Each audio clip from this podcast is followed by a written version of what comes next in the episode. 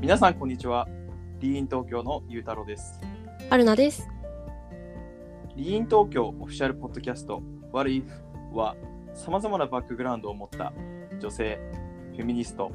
ジェンダーマイノリティに関する個人や団体のリーンストーリーや映画、本、最新の時事情報をベースに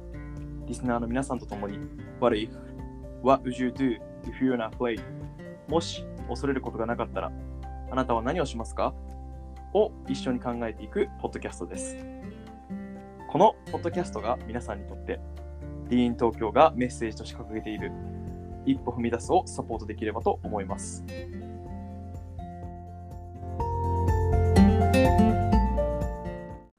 はい、ということで、はい、早速入らせていただきますけど、本日は、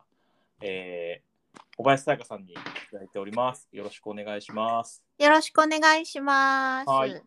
あの小林彩香さんといえばですね、あのノンフィクション の, あの映画の学年の学年ビリのギャルがいちねんで偏差値をよんじゅう上げて慶応大学に現役合格した話っていうので、はい。あの皆さんご存知の方いらっしゃると思うんですけど、先日ですね、えー、さんがつここ、えー、今月か今月ですね。うんうん、今月あのコロンビア大学教育大学院とユーシーエルエー の大学院の方に、えー、と合格さ れ,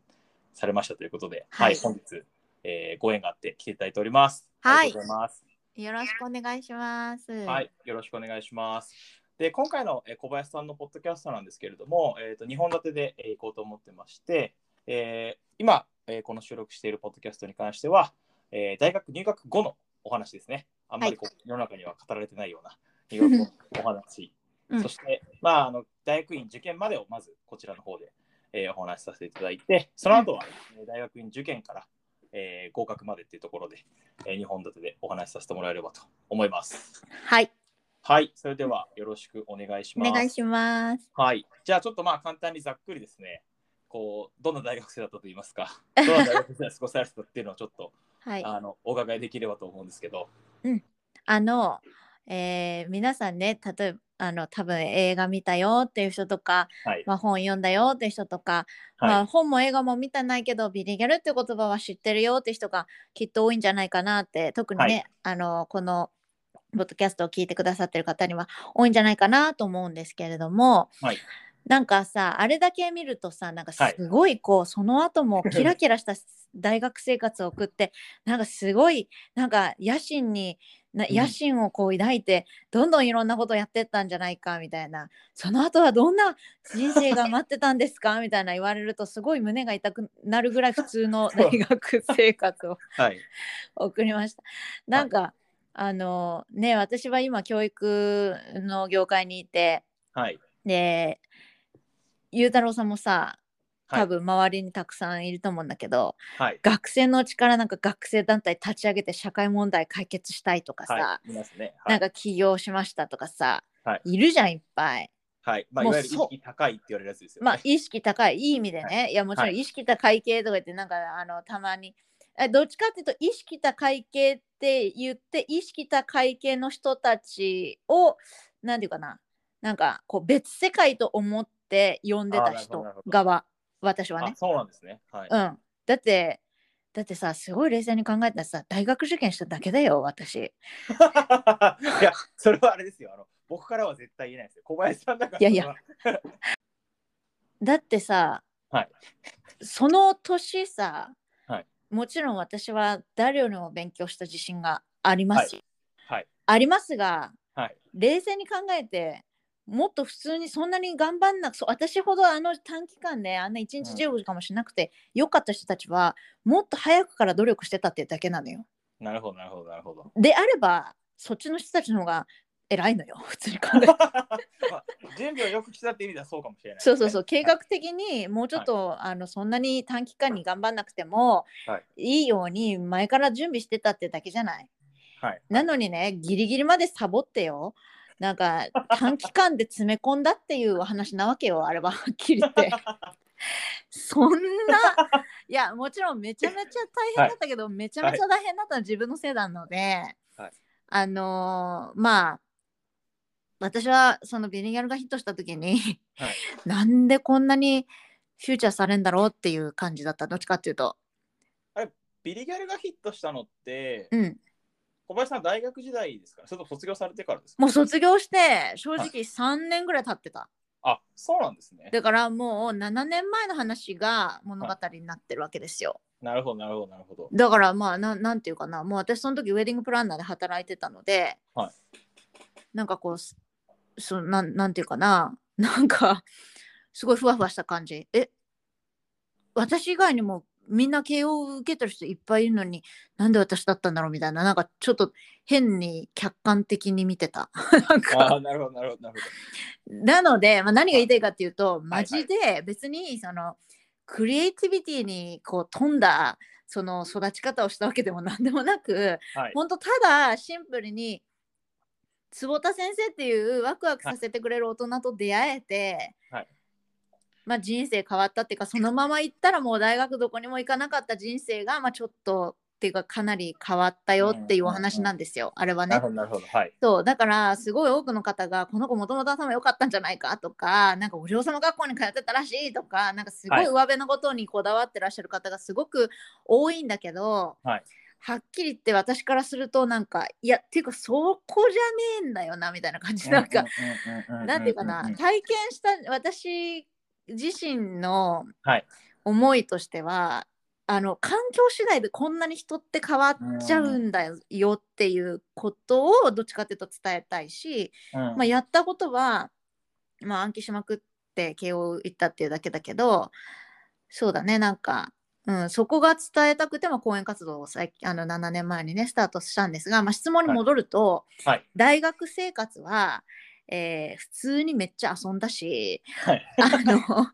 バイトもしたし、まあだいまあ、ちょっと特殊だったのは大学いちねんの時からインターンしてましたね。これは意識高い系っていうよりはあのキラキラした世界に関わっていたいっていう欲望が私は結構 あ, あったわけですよ。せっかく、はい、せっかく東京に行くならば、はいはい、なので何してたかっていうと東京ガールズコレクションっていうイベントあるじゃないですか。 ありますね、はい、あれのなんかこうインあ, あれを運営してる会社のなんかあのインターンとかしてましたね。ああ、そうなんですね。運営に関わってる会社の一つで、まあ、女性社長さんの、まあ、秘書っていうかアシスタントみたいなのをやって、うんうん、まあ、読者モデルちゃんたちをアテンドしたりとか、うんうん、まあ、なんか雑用をやったりとかっていうのは、まあ、大学いちねんの時からやってましたね。なるほどなるほど、うん、だからもう大学もう一回入れたらもう全部の授業を一番前の席でちゃんと聞くだろうなって思うけど、その時はできなかったねやっぱりなんか燃え尽き症候群っていうか、花から別に大学に行くことが、はい、あの慶応っていうところは世界に行くっていうことが目的だったので、はいはい、まあ、この、この教授のゼミに入ってこれを学んでみたいなことちょっと崇高なことはちょっと考えてなかったですね、全然。だけど超もったいないことしたなと思ってるんで今も学び続けてるっていう感じですね、はいはい、なるほど、ありがとうございます、うん、なんか多分皆さんは多分そういうところ多分皆さん知らないと思うので、まあまあ、要は小林さんは大学時代は別にそのビリギャルとして活動されてたわけではなくて、もう普通に普通の大学生として普通です。ただ、はい、私が大学生活で結構テーマにしてたのが一つあって、はい、私高校の時にね、あの坪田先生によく言われてたことがあって、はい、君よくもまあそんな毎日自分以外の誰かの話してるよなって言われてたんですよその先生聞いて友達がこんなでさとか、はい、で元からがでさとかで、うちのお父さんマジムカつくんだけどみたいな、なんか悪口も含めて全部君人の話してるよって言われて、はいはい、確かにとか思って、はい、君はね人のことが大好きなんだよって坪田先生にね言われたの。うーん、で君みたいなタイプの人は必ず人との出会いが必ず君の人生を大きく変えるはずだから、うんうん、あのまあ、慶応行って、まあ、慶応以外のところもね、まあ、東京出て一人暮らししたら世界が広がると思うわと。だから、まあ、いろんなところに本当に積極的に出向いていって多くの人と出会い、出会いを本当大切にね、うん、あの生きていきな生きて生きていったらいいよみたいなことを言われて、はい、そりゃいいなと思って。はい、それでもインターンもやったりとか、はい、まだバイトもやったり、まあ、サークルもふたつぐらい掛け持ちしてたし、はい、なんかとにかく、はい、とにかくめちゃめちゃ大学生活東京ライフは謳歌したと思う。なるほどなるほど、うん、それがまあ今あのウェディングプランナーっていう仕事にもあ結びついたなと思ってます、うんうん、ありがとうございます。じゃあそこで、はい、今早速ウェディングプランナーっていうワードが出てきたので、うんまあ、そのお話をちょっと聞きたいなと思うんですけども、こうなんでこうブライダル会社というか、まあ、ウェディングプランナーですねっていうまあ会社にこう、まあ、仕事かにこう疲れてあのその経緯とかってちょっと お, お伝えいただければなと思うんですけど。これはね、これもまたちょっとドラマチックといえばドラマチックっていうかドラマチックみたいに喋るけど、はい、あのあの私下北ってところに住んでたんですよ。下北沢ですね、はい、下北沢に住んでたんですよ、はい、でまあお気づきの方いると思いますけど エスエフシー 湘南湘南藤沢キャンパス、慶応、はい、の湘南藤沢キャンパスで湘南台っていうところにあるんですね。そうですよね、はい、クソ遠いわけですよ。こごめんクソって言ったら怒られる。とても多いわけですよ、はい、あ違うとても多いじゃない、とても遠いわけです、はい、で湘南台小田急線でまあ快速きゅうきょきゅうこうに乗ればよんじゅうはっぷんで着くんだけど湘南台までは、はい、でそこからもう一回なんかこうバスに乗ってまあ、あの山の方に行かなきゃいけないわけですね、はい、だからもうめちゃめちゃ遠くて、はい、なのになぜ私も北沢に住んでたかっていうと、なんかもともと私文学部に行く気満々だったんですよ。あ、そうだったんですね。そう、あの エスエフシー はどっちかっていうと記念受験だったんですね。なるほど。てか受かると思ってなかったでしょ、あの エスエフシー は絶対に。過去問でいっかいも合格点取れなかった。あ、そうなんですね。学部なんですね。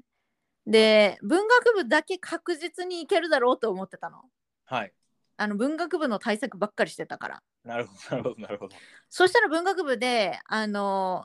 まあ映画で描いていただいている通り、はい、坪田先生があのくれたお守りの缶コーヒーを、はい、あの試験の直前に飲み干したら、はいはい、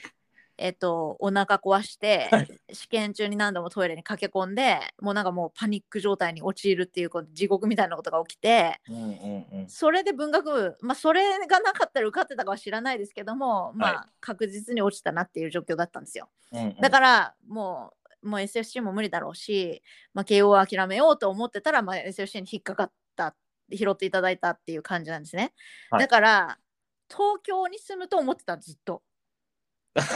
わかる。文学部に行く気満々だったんで、神奈川県にそんななんか小田急線の湘南台のところに住むとは思ってないわけですよ、はい、だから意地でも東京都に住んでやろうと思って下北沢に住んでたわけですよ。なるほどなるほどなるほど。その軸はぶれなかったというね。それで、はい、下北沢でちょっとお金ないかったから、はい、あのえっとバイト探してたんです。で私結構そのなんかタウンページみたいななんかあの、うん、そういうのではなんか私は人との出会いが人生を変えるんだみたいな気持ちがあったんで常に、はいはい、あのちょっとご縁を、えー、感じたところに入ろうと思って、あじ直に探してたの、はい、下北沢のなんか店をこういなんか外から見て、はい、そしたら、はい、あごめんなさいどうぞどうぞ、はい、そしたらなんか下北沢のミスドの裏のなんか裏路地のちょっと小道に入ったところに、はい赤ちょうちんがこうポッとあのかけてやる結構きなんか雰囲気のいい居酒屋があったんですね、はいはいはい、でそこになんかバイト募集の張り紙が貼ってあったんでなんかいい雰囲気のお店だなと思って外で友達と見てたら夜中に、はい、それ中からスキンヘッドのお兄ちゃんがガラガラと出てきて、はい、で明日ら履歴書持ってこいよ採用してやるからっていきなり言われてえ怖っ怖っ怖っえそれシラフだったんですかお互いシラフシラフだってあっちは働いてるし、はい、あ仕事してる方だったんですね。 そ, その人はもうだから 店, はあの店の店長だったの。あそういうことですね。あごめんなさい、はい、で店の店長が店を閉めてる段階で私が外にいたから人影 見, 見て出てきたみたいな感じ、はいはいはい、それでなんかこれもご縁かなと思って私なんか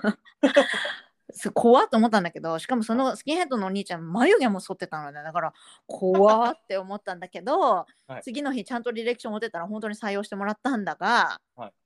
なんかあのホールだと思うじゃん普通に女の子だし そうですね、はい、そしたら洗い場に入れられてなんか半年ぐらい洗い場に入れさせられたわけ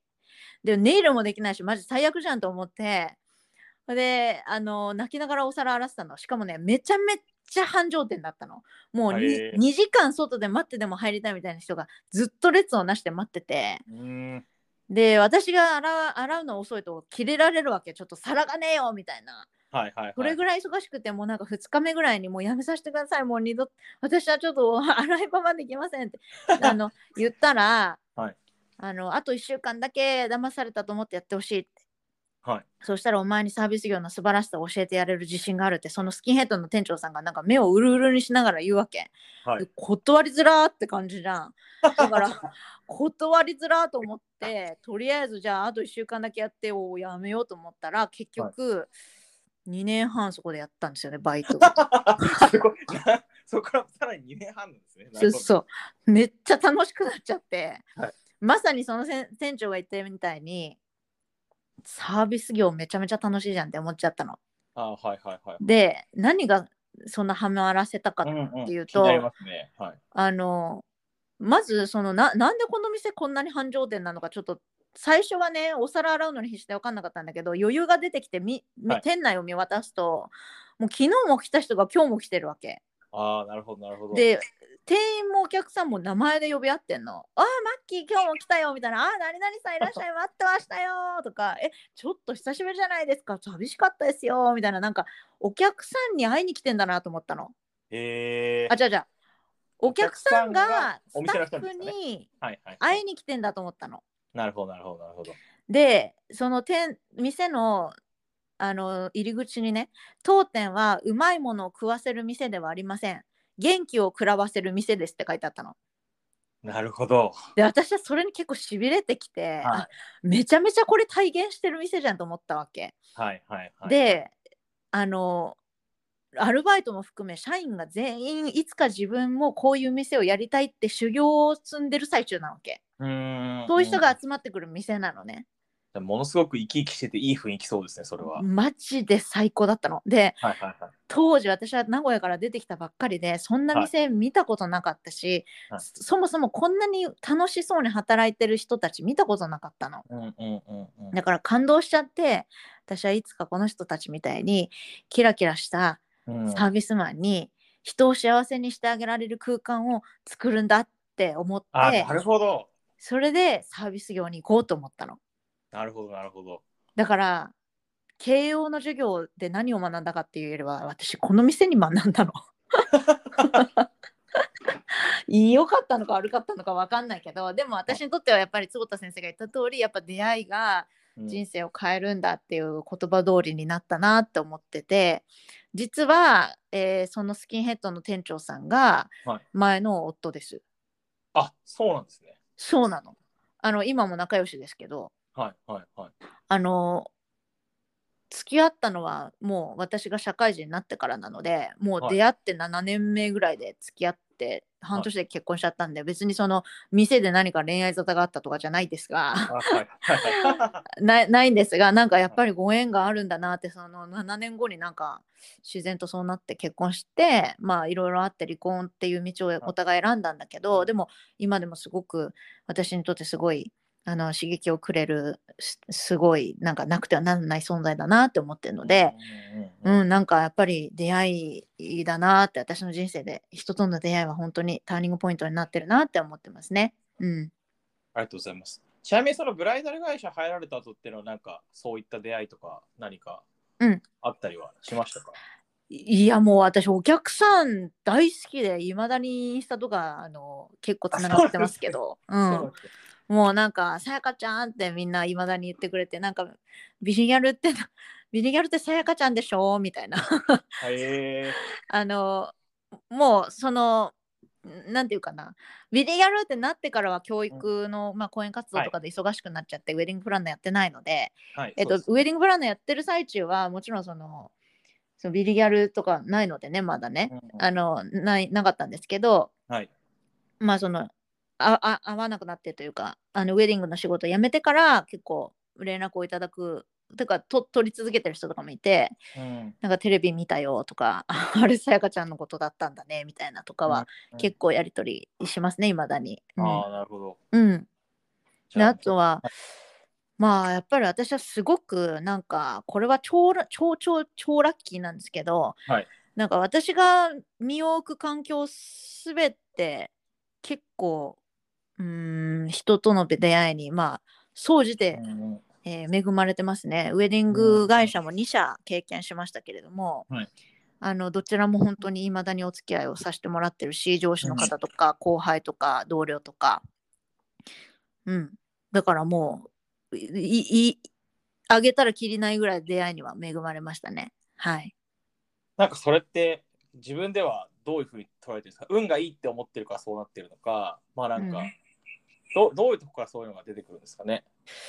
なんですかね、まあ、運がいいとしか思えないぐらい恵まれてるんのけど、はい、まあ、もちろんまあそうだなもちろんそうだね私が結構常にまっすぐ頑張ってるのを皆さんなんか応援しようと思ってくださったのか、うん、なんかわかんないけど、でもね今思えばすごいすごい新入社員だったなと思うんだけど、そのそういやそうだからよくだからやっぱり運がいいんだと思うんだよね。なんか私だったらぶち切れてるなって感じなんだけど、はい、あの一回ねそのこれポッドキャストで喋っていいのかな、なんかえこれ真相は分かんないですよ、真相は分かんないんだけど、はいはい、私がいた、えー、と結婚式場の、まあ、ある上司が、はい、まあ、不倫してた、はい、不倫不倫してるかもしれないって噂が流れた時があったの。なるほどなるほど。でね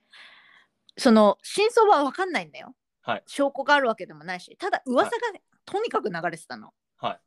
で私はこれもちょっと本当に お, おせっかいも過ぎるんだけれども、はい、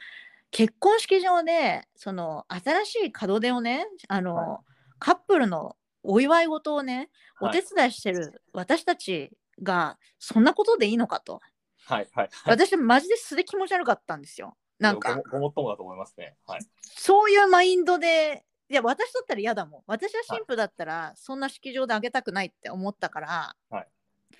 無視してたの上司をちょっとちょっとなんか生理的にちょっと嫌になっちゃって、はい、すごいいい人だったんだよ、はい、そしたらなんかその人はあの私を、まあ、呼び出してくれて、まあ、様子おかしいと、はい、結構仲良かったんで、はい、でなちょっとあの何か言いたいことはない言いなさいと、はい、だからじゃあ言いますけど不倫してんですかみたいな、はい、って聞いたわけ、はい、今私もさんじゅうよんだから大人だから分かんないけどその時もうにじゅうにとかでしたけど、はいはい、普通に考えておかしいじゃんあの上司に不倫してんですかやめてもらっていいですかっていうやつやばいじゃんまあなかなか言えないですよね、うん、はい、そんなセンシティブな話よく言えたなって私は思うんだけど、なんか結構正義感が勝ってわけわかんない行動を取っちゃうのはまあ私のちょっと特徴なんだけれども、はい、なんかその時もなんかまさかそんなこと言われると思ってないから上司も結構 び,、はい、び, びっくりして、あなるほどねみたいな。でけ結論まあしてないっていうことになった、してないってその人は言ったんだけど、はい、じゃあ分かった、私は信じるけど噂が立つこともやめてほしいと、その、はい、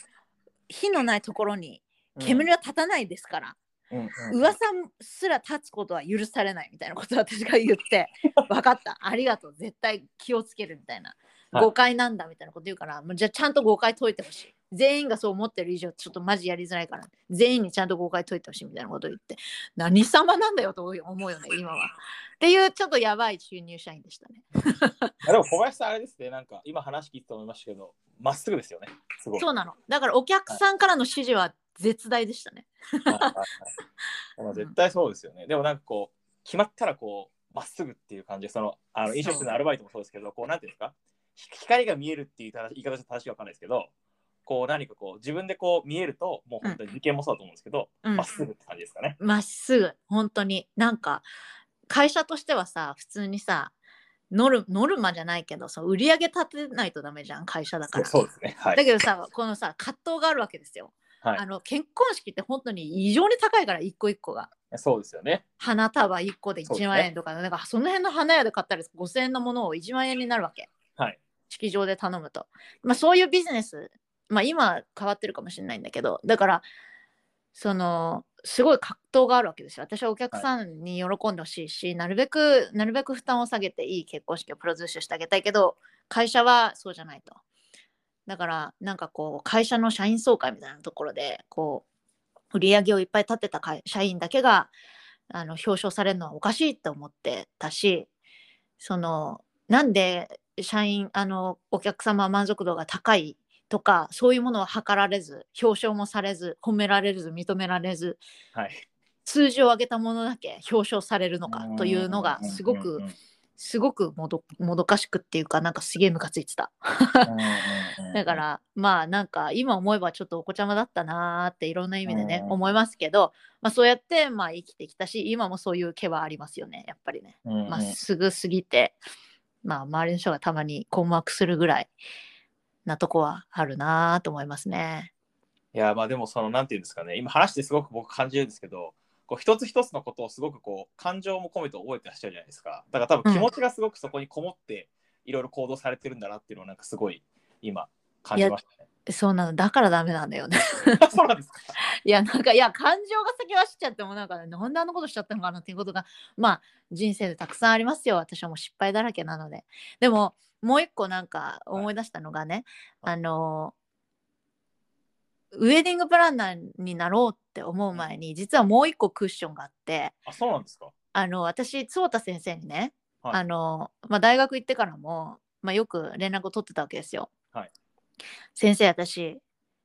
自己分析した結果やっぱりサービス業だと思うみたいな、うんうんうん、でさっきの思いがあってね、居酒屋でこんなこと学んでって、私もしあ、はい、人を幸せにしてあげられる空気とか世界観っていうか、うんうんうん、空間作りたいんだみたいな、だから、うん、サービス業に就こうと思うみたいなこと言ったら、はい、分かったじゃあこの本読んでみなって言って先生が紹介してくれた本があってね、はいはい、リッツ・カールトンが大切にするサービスを超える瞬間っていう本があるの、はいはいはい、ありますよね、はい、高野昇さんっていうリッツ・カールトンの元日本支社長の方が書いた本なんですけど、はい、それを紹介されて私その足で本屋さん行って、それで帰りの電車で全部読んだの、はい、もう電車ずっと乗ってた、なんか知らんところまで行って、はい、で泣きながら読んだのそれを、はいはいはい、でもう次の日にもうリッツ・カールトンまだできたばっかで六本木にできたばっかなん だ, だったんだけど、あのリクルートスーツ着てなんかここに入れてほしいって言いに行ったの。でリッツ・カールトンはもうね、はい、あのすごいホテルなので新入社員なんか雇ってる場合じゃないわけですよ、はい、失敗が許されない場所なので。なるほどなるほど、はい、だから中途採用しかやってないわけですよ。はい、だからネットでどんだけ探しても新卒採用は出てこなかったから、もうあのフロント宿泊フロントに突撃したわけですよ私が。なるほど。これで、ね、あのこの本を読んでもう感銘を受けましたと、私はここに絶対入りたいって言って、あのどうにか面接してもらえませんかって言ったら、宿泊のお姉さんがあ分かりました、じゃあ人事に確認してまいります、少々お待ちくださいって言って、えー、後ろに戻っていかれて、でごふんぐらい待ったらなんか戻ってこられて、はい、あの確認したんですがやはり中途採用しかやってないようでございますので、いつかご一緒できることを心よりスタッフ一同楽しみにしておりますねって言われて、うん、もう大ファンになってしまって、うんうんうん、必ずこっちは戻ってくるんだと思って、はい、じゃあこの、あの一流のホテルで使い物になるサービスマンになるために私は何をすべきなのか、どこに行けばいいのかって、他のホテルじゃダメなんだ、一流なんだからって言われ、思った時に、うん、ウェディングだと思ったの。ウェディングは絶対失敗許されないし、確かに確かにホテルよりも非日常で、うん、たった一回きりの経験を、素晴らしい日をプロデュースするっていうところで、うん、修行を詰めれば一流のホテルでも受け入れてくれるはずだ、もらえるはずだと思って、はい、ウェディング業界を片っ端から受けたのね。なるほどなるほど。そうだからやっぱりちょっと突撃型常にでもあれですよね、やっぱその思いの強さが多分小林さんの原動力というか。そうだね、今もそれは、ね、うん、ずっとだね、なんか思いだけで走ってきた感じはありますね。いやでもそれがなかなかできる人がこう少ないというか、まあなかなか難しいのも当然もちろんいろんな方のいろんな事情があると思うので、うん、そうですね。まあなんかそういう人たちを今日ぜひねこうやって形で、うん、なんかエンパワーできたらなってところなんですけど、うん、続いてこの、まあ、ブライダル会社でその後もさんねんかん働く、あのお勤めになられた後に、はい、教育の世界に入られてるじゃないですか。はい、なんかそこってまあもうそのすごい空間を作りたいってことでこうブライダルの業界に入られて、そこからまた教育に行っていかれたと思うんですけど、そこはこうどういう変化があったんですかね。それはねもう本当にビリギャルがきっかけですね。あ、そうなんですね。うん、ビリギャルってならなければ私はこんなに教育について真剣に考えることもなかったし、うん、もちろんあの教育の力で自分の人生を変えてもらえた、でもそこまで言語化できてなかった。なんか別にうん、大学受験頑張ったぐらいの感じで、坪田先生好きぐらいの感じだったのであのそれがどういうじゃあ自分の人生にとって大きなインパクトを与えてたのかっていうところまで考えることもそんなになかった、うんうん、だけどリリアルのモデルのさやかちゃんってなって、そうだな、なんかあの最初はね、あのいろんな学校から講演のオファーが来るようになったんですよ、はい。でまあ、最初は仕事っていうか、なんか呼ばれたから、子供たちに呼ばれたら行くしかねえなって感じでなんか呼ばれたから行くわみたいな感じで、はい、別にお金もらわずに行ってたわけですよ、はいはいはいはい、そしたらなんかすごいみんなビリギャル知ってるじゃんっていうのにまずびっくりした。なるほどなるほど。そんなし会ったこともないような人たちにさやかちゃんとか言われたり、サインくださいとか言われたり、写真撮ってくださいとかで泣きながらの女子高生に囲まれたりして、私の方がびっくりして、ええビリギャルすごってなってきて、だんだん。なるほどなるほどなるほど。わかる、なんか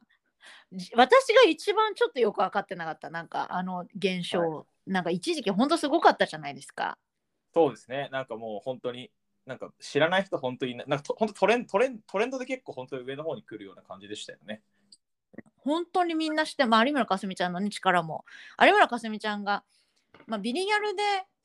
本当にヒットしたっていう感じ。それ、それまではあのあまあまちゃんに、うんうんうんうん、そうですね、あまちゃん出てましたね、うん、あまちゃんに出てた子っていう感じだったけど、はい、ビリギャルでかかすみちゃんがあの行ったっていうイメージが私は勝手にあるんですけど、はい、なんか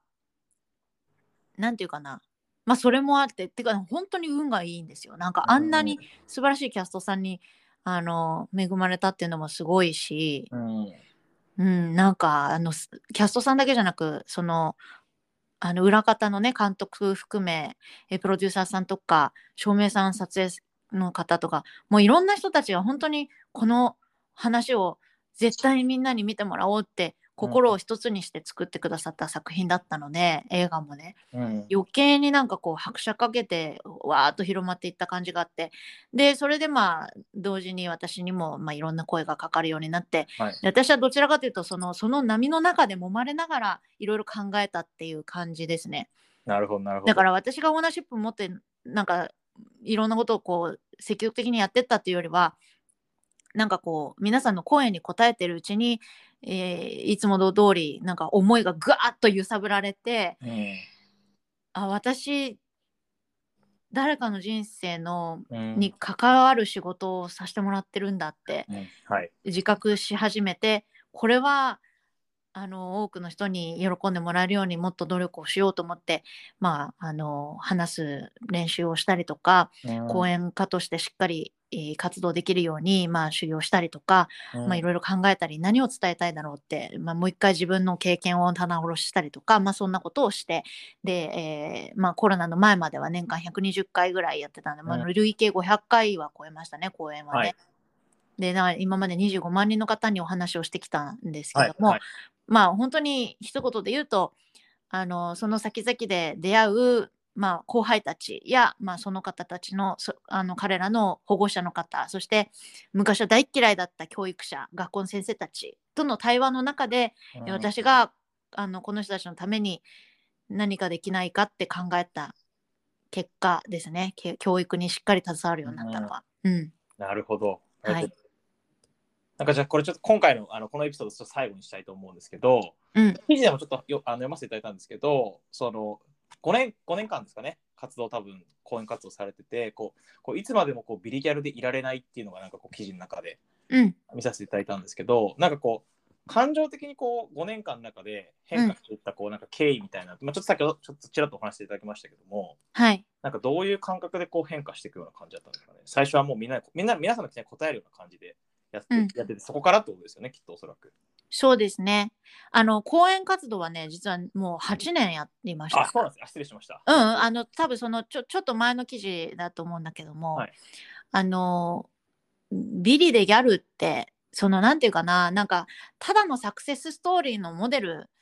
で終わっちゃいけないっていう意識がすごく芽生えてきて、でなんかこうまあいわゆるコンテンツじゃないですか、ビリギャルって。はい。だけどそのコンテンツで終わらせちゃいけないって思いが本当にすごく芽生えてきちゃって、うんうんうん、で例えば、まあ、ビリギャルさ冒頭にちょっと話しましたけどもビリギャルで本当に伝えたいメッセージっていうのは子どもたちにの人生にその大きく影響しているものはもともと持ってる才能とか地頭とかそんななんかふんわりしたものじゃなくって私は確実にこれ本当に信じてるんですけど、うん、あの周りの大人の言葉のかけ方だったり、うんうんまあ、そこの環境の文化そこに根付いてる文化だったり、うんうん、そういう外部要因だと思ってるんですね。大きいですよねすごい、うん、確実にだって私は坪田先生に出会わなかったら大学どこにも行ってなかった、うん自信があるし大学行く意味ねえと思ってたん で,、うん、でもう一回受験なんてごめんだと思ってたし、はい、あの進学その私の中高にの上にエスカレーターでなんか私の友達みんなそこ行ったんですけど、はい、偏差値ごじゅうぐらいの大学が上にポッとついてたんで、はい、まあおとなしくしてればそこの推薦もらえたわけですよ、うんうん、だけど私おとなしくできなかったんで 学, 歴、はい、あの学力もすごい低かったし